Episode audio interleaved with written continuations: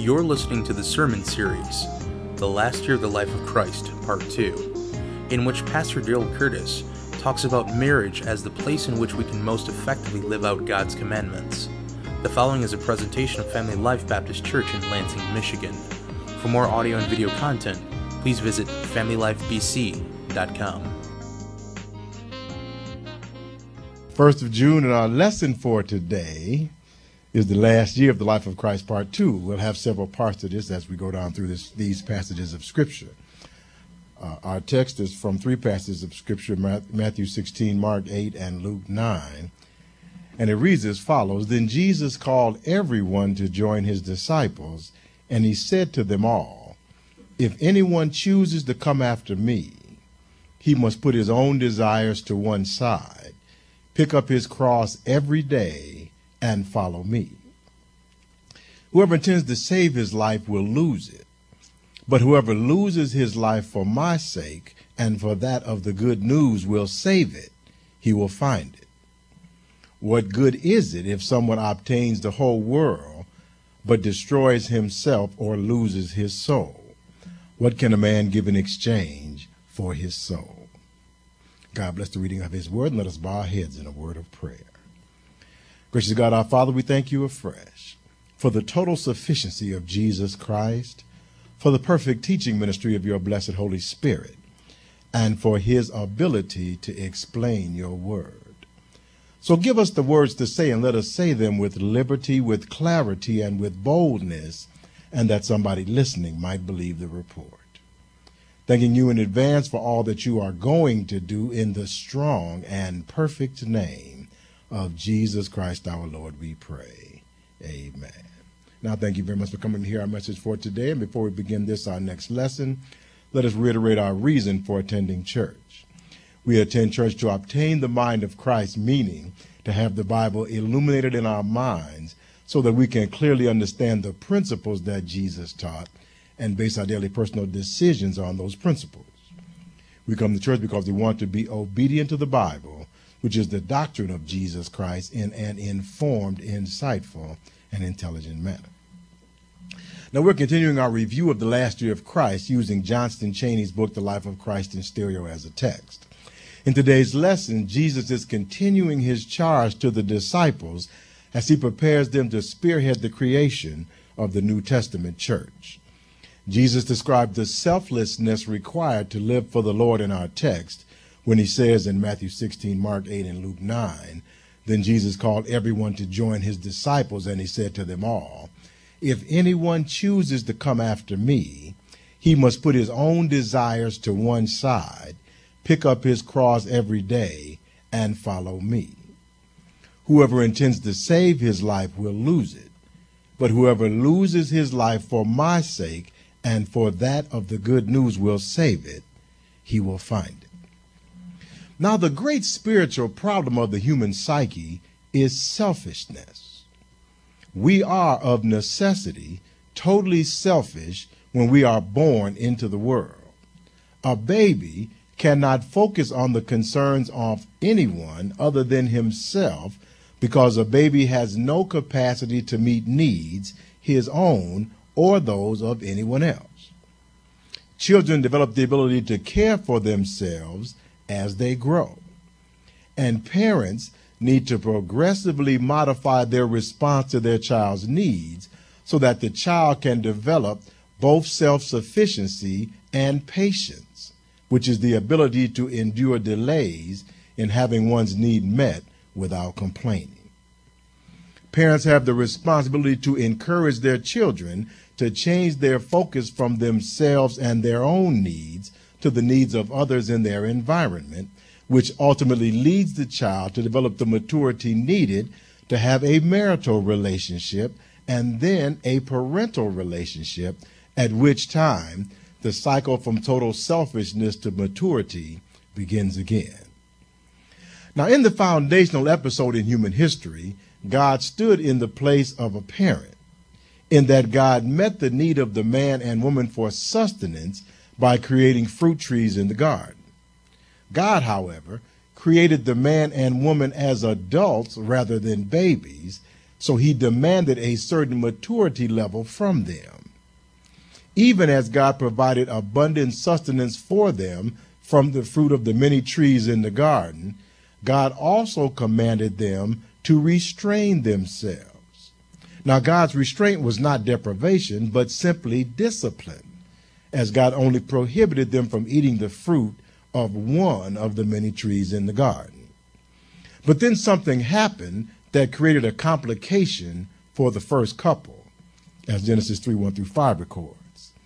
Now the serpent was more cunning than any beast of the field which the Lord God had made, and he said to the woman, Has God indeed said, You shall not eat of every tree of the garden? And the woman said to the serpent, We may eat the fruit of the trees of the garden, but of the fruit of the tree which is in the midst of the garden, God has said, You shall not eat it, nor shall you touch it, lest you die. Then the serpent said to the woman, You will not surely die, for God knows that in the day that you eat of it, your eyes will be opened, and you will be like God, knowing good and evil. Now, the complicating emotion that the woman experienced was covetousness, which is the inordinate desire for something that we do not or and or ought not have. Part of covetousness is self-deception, as the evil one tricks us into thinking that we will be better off if we can just obtain something that God denies us. The serpent deceived and tempted the woman to covet by telling her that the fruit of the poison tree was beneficial to her and that the consequences for disobedience that God specified did not exist. But God instructs us to suppress or overcome the emotion that causes covetousness in us by using our intellect. Paul explains to us in 1 Timothy chapter 6 verse 6 through 12 which says, now, godliness with contentment is great gain.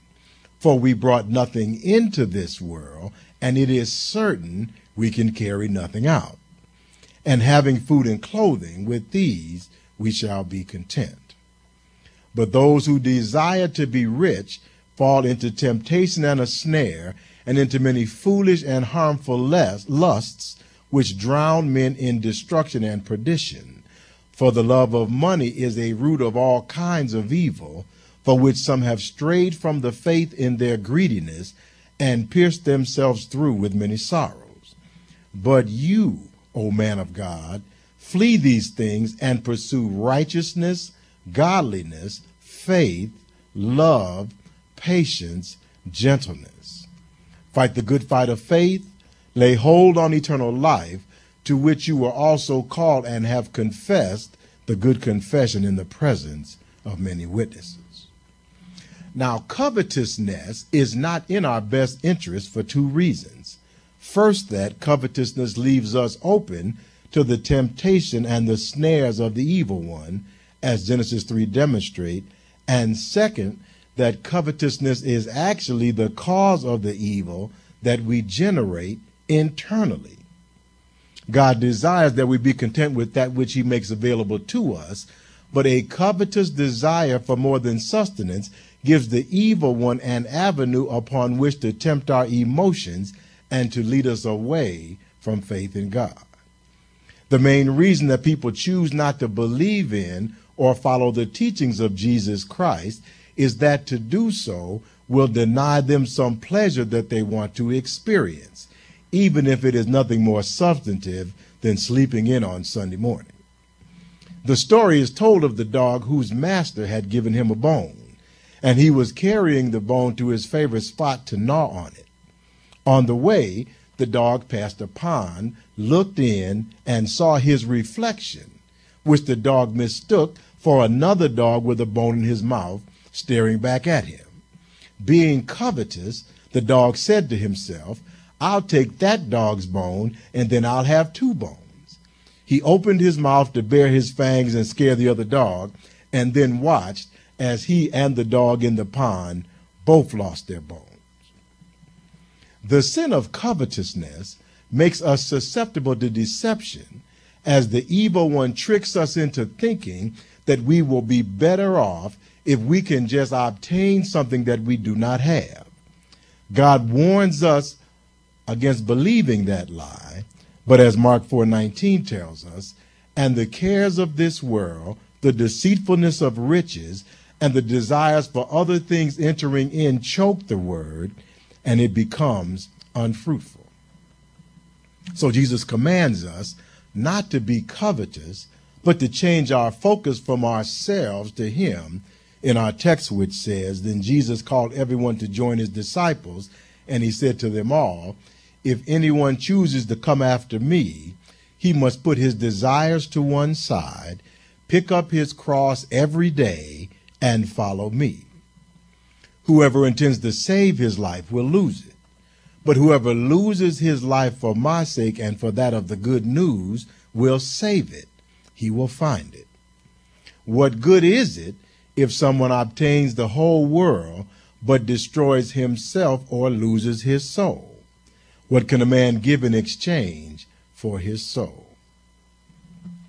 So putting our desires to one side is the opposite of covetousness, as is picking up our cross every day. Now, at first glance, this seems like a tremendous sacrifice, but most adults actually demonstrate the capacity to follow this instruction every day that they go to work. We put our desires to one side when we enter the workplace. And doing the work that we are called upon to do by our supervisor is analogous to picking up our cross. We put our personal life on hold while we work, which is analogous to losing our lives for the sake of the job. While thinking of our Christianity as a job gives us some perspective, the scripture amplifies our perspective by describing our interaction with Jesus Christ as a marital relationship, which is designed to be a much more dedicated perspective than working on a job. Compare our text with Ephesians 5 22 and 24, which says, Wives, submit to your own husbands as to the Lord. Therefore, just as the church is subject to Christ, so let wives be to their own husbands in everything. So now, to follow this commandment, a wife would have to put her desires to one side and pick up her cross, meaning to be subject to the instructions of her husband as the church is subject to Christ. Compare the admonishment to lose your life for Jesus' sake to Ephesians 5:25 which says, "Husbands love your wives just as Christ also loved the church and gave himself for her." Giving yourself is analogous to losing your life as John 3:16 tells us, "For God so loved the world that he gave his only begotten son, that whoever believes in him should not perish, but have everlasting life." Let us briefly look at a couple having a marital problem to more clearly see the link between marriage and being a committed Christian. 23 year old Veronica and her 26 year old husband Justin are going to talk to their counselor. They have two children, boys aged two and four, and they have been married to one another for six years. Veronica started by saying, Justin and I got married when I was 17 and a half years old because I was pregnant. We decided to try to work it out to get married for financial reasons and for insurance reasons. Wait a minute, the counselor interjected. You didn't love each other? At the time, no, Veronica responded. We both agree on that now. And Justin added, I don't think either one of us knew what love was at that point. Okay. All right, he said the counselor. Well, do you love each other now? That's why we're here, said Veronica.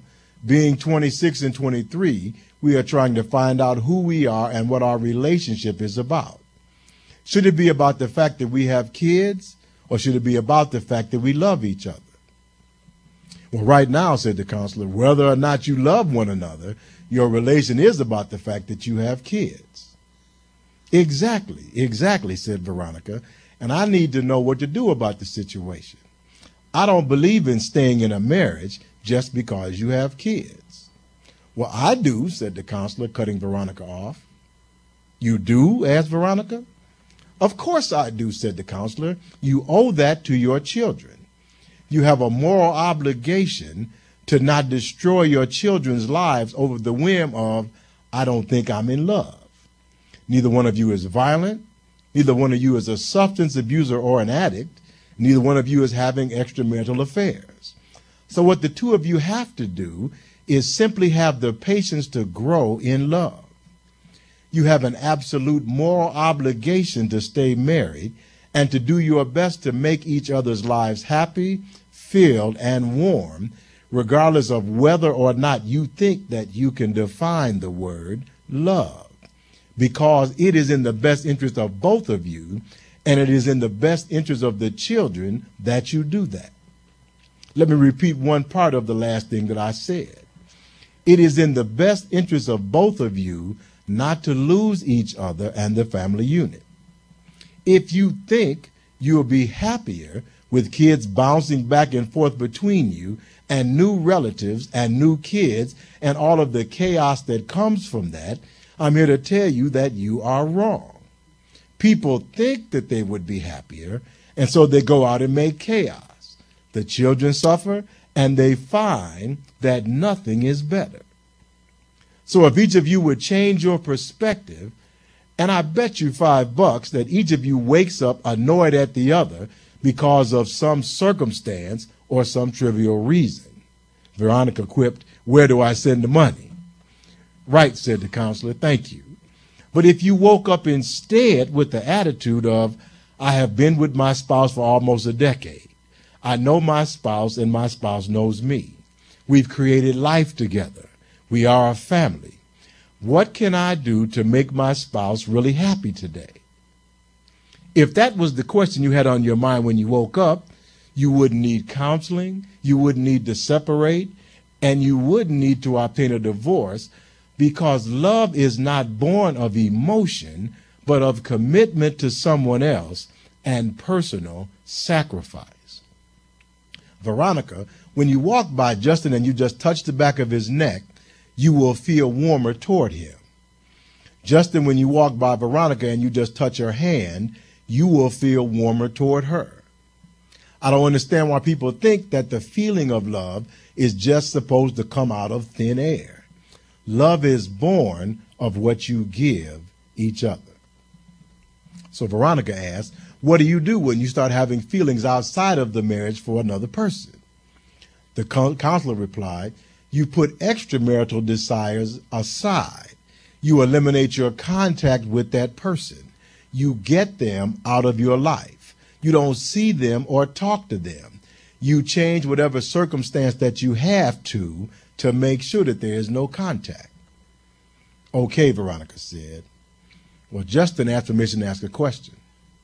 I found out, he said, that Veronica was making plans to go somewhere with another man. How do I get beyond that? Because I'm an emotional wreck over that. Of course you're emotional over that, said the counselor. That's a reasonable reaction. But you have to recognize that you're going to have problems in your marriage, but that she didn't actually go and that she's here in the session with us now. You get past the circumstance by recognizing that it didn't actually happen. She's still here talking. The big mistake that you both made, continued the counselor, was to expect an emotion to form spontaneously. You have to realize that you give birth to love by your actions. It just doesn't come and hit you over the head. Actions are the key. Veronica, you have to terminate any romantic relationship you have with any man outside of your marriage. That's step one. Yes, said Veronica. Okay. The counselor said, Veronica, also any man that would wish to destroy your two kids' family is a pig. A man that would tell a mother to be separated from her children, have them go back and forth, and have them be robbed of their intact home of and their father is a pig. Anyone that doesn't care about your kids doesn't really love you. He just wants your butt if you get my drift. Veronica laughed. Yeah, I get your drift. Okay, said the counselor. Here's the prescription for love. When you both wake up in the morning, your first thought has to be, what can I do to make my spouse happy today? Force yourself to think about this if you have to. Your thought can't be about someone outside of your marriage. And it can't be on hurt feelings. It can't be, I wish life was different or I wish I had waited to marry. It can't be on anything except, what can I do to make my spouse happy today? Watch the change in the feeling that the two of you have toward each other and watch how fast your feelings change when you change your focus. Yes, said Veronica. Okay. The counselor continued, do not separate. Do not go to any therapy or counseling sessions separately. Don't discuss your marital problems with anyone, family, friends, professionals, whomever, unless you are together and mutually agree to talk to that person. I'm warning you right now, don't have anything separate. Don't let anyone, layperson or professor or professional, put a wedge between you. Do this for a week and let's talk then. Okay, Dr. Veronica said, thanks for your help, said Justin. Now, it is my opinion that God created marriage as a training tool to prepare us for the type of interactions that we are to have in heaven. The first marriage describes the unity that God wants in the kingdom as well as in marriages, as 2 Genesis 2:24 describes, therefore a man shall leave his father and mother and be joined to his wife, and they shall become one flesh. A man married to a woman is to become one flesh with her. The idea of oneness applies to more than just the unity of sexuality, but also to a sharing of life with one another. 1 Peter 3 7 tells us, Husbands likewise dwell with them with understanding, giving honor to the wife as to the weaker vessel, and be heirs together of the grace of life, that your prayers may not be hindered. Unity and understanding of one another in marriage, according to Peter, leads to grace and a better prayer life. It is my contention that communion in the marital relationship prepares us for communion with the Godhead. 1 John 5, 6, and 7 tells us, This is he who came by water and blood, Jesus Christ, not only by water, but by water and blood. And it is the Spirit who bears witness, because the Spirit is truth. For there are three that bear witness in heaven the Father, the Word, and the Holy Spirit, and these three are one. And the word to which John refers in this passage of Scripture is Jesus Christ. John 1 1 and 14 tells us, In the beginning was the Word, and the Word was with God, and the Word was God, and the Word became flesh and dwelt among us and we beheld his glory, the glory as of the only begotten of the Father, full of grace and truth. There is an essential unity, an essential oneness in the Godhead that we can only parallel on earth by giving ourselves to one another in our marriages. The evil one will try to tempt us to covet some relationship outside of marriage so that he can prevent us from achieving the marital unity which God has in store for us. And the extramarital relationship does not even have to cause a divorce or be a sexual one. Some women are sports widows as their husbands forsake them to root for their favorite sports team. Some women wrap themselves up in the lives of their children and forsake their husbands and their marital relationships. Some people are workaholics and focus on their careers to the exclusion of their spouses. Some even focus on church functions so much that they neglect their marriages and then deceive themselves that they are neglecting their spouse for the Lord. Jesus said in John 9 and 4, I must work the works of him who sent me while it is day. The night is coming when no one can work. And although Jesus spent his share of time in prayer and preparation, Jesus also spent time in ministry to the masses and in ministry to his disciples, who were those with whom he had his primary human relationship.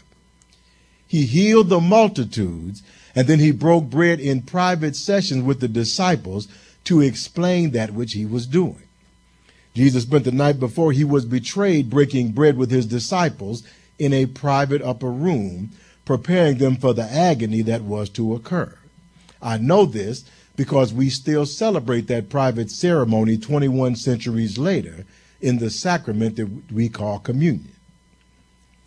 Now, telling people about Jesus Christ is important, but witnessing is not really the crux of Christianity. Now, don't get me wrong. It is good to spread the good news about Jesus Christ to someone that does not know him. But Jesus explains in the parable in Luke 8 11 through 15.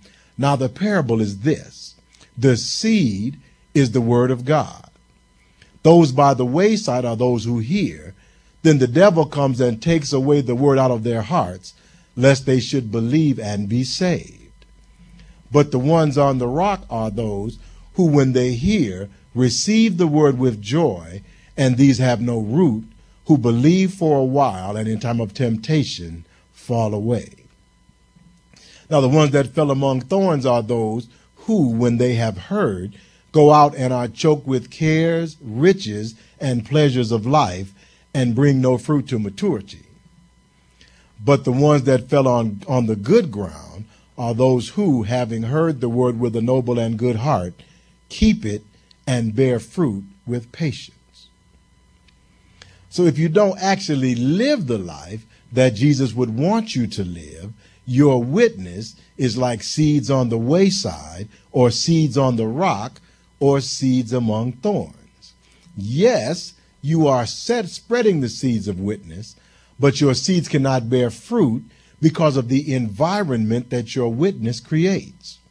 It is tough to believe someone who espouses a set of principles but does not live by them. I know of a preacher who is a great technician of the preaching arts. He knows the scriptures, can tell a great story, and can almost make the word come to life.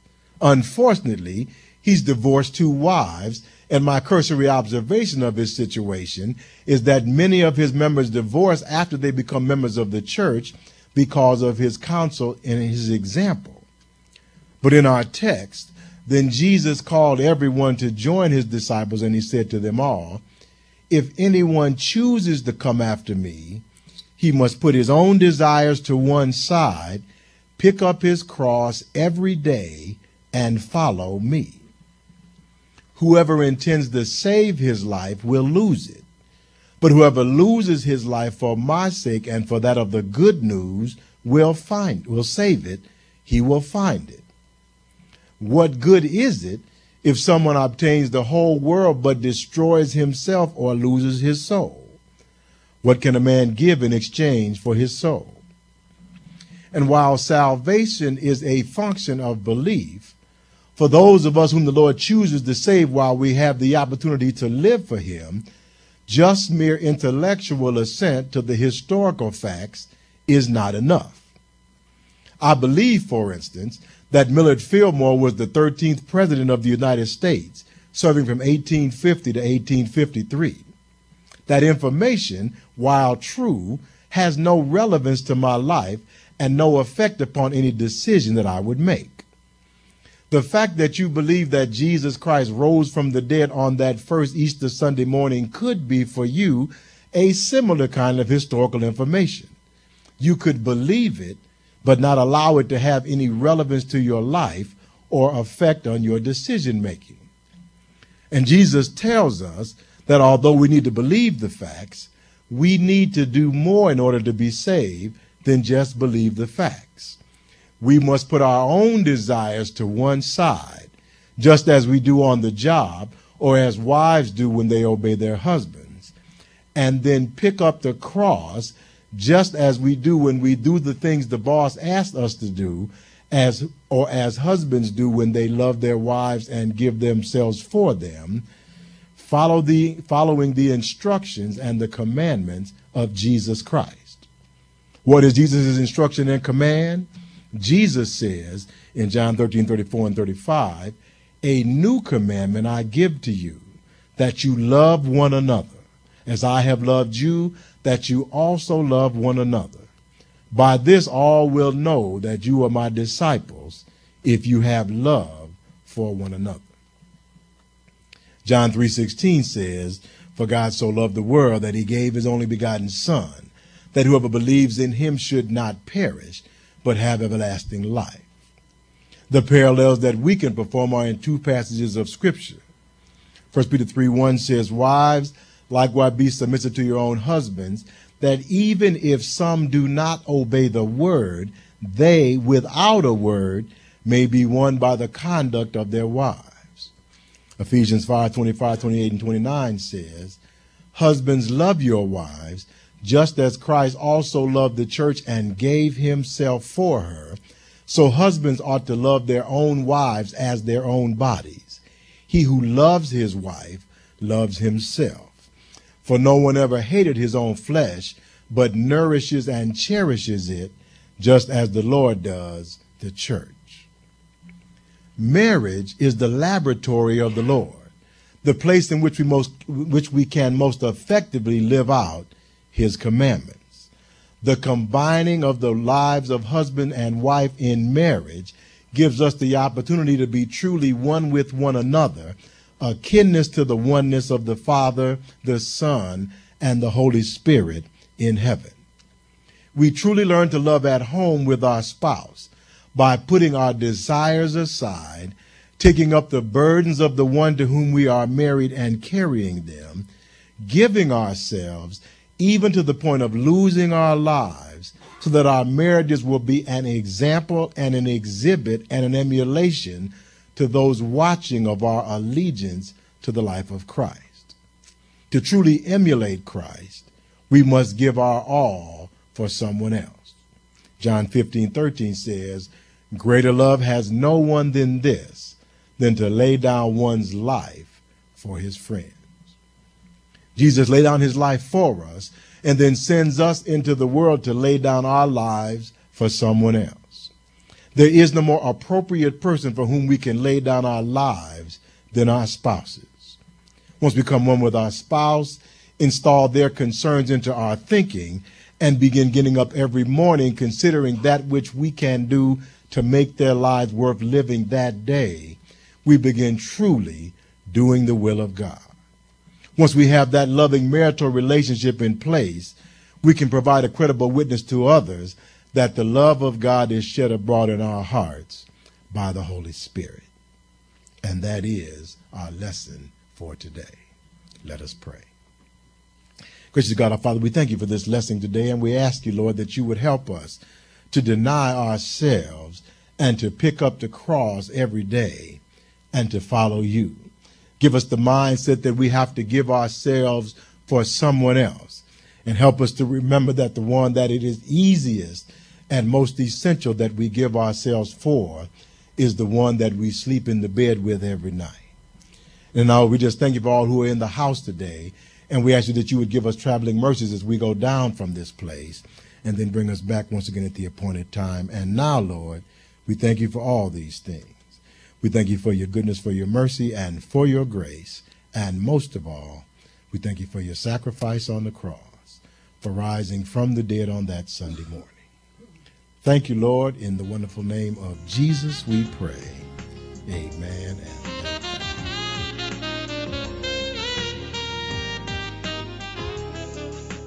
Thank you for listening. We hope you were blessed by this presentation.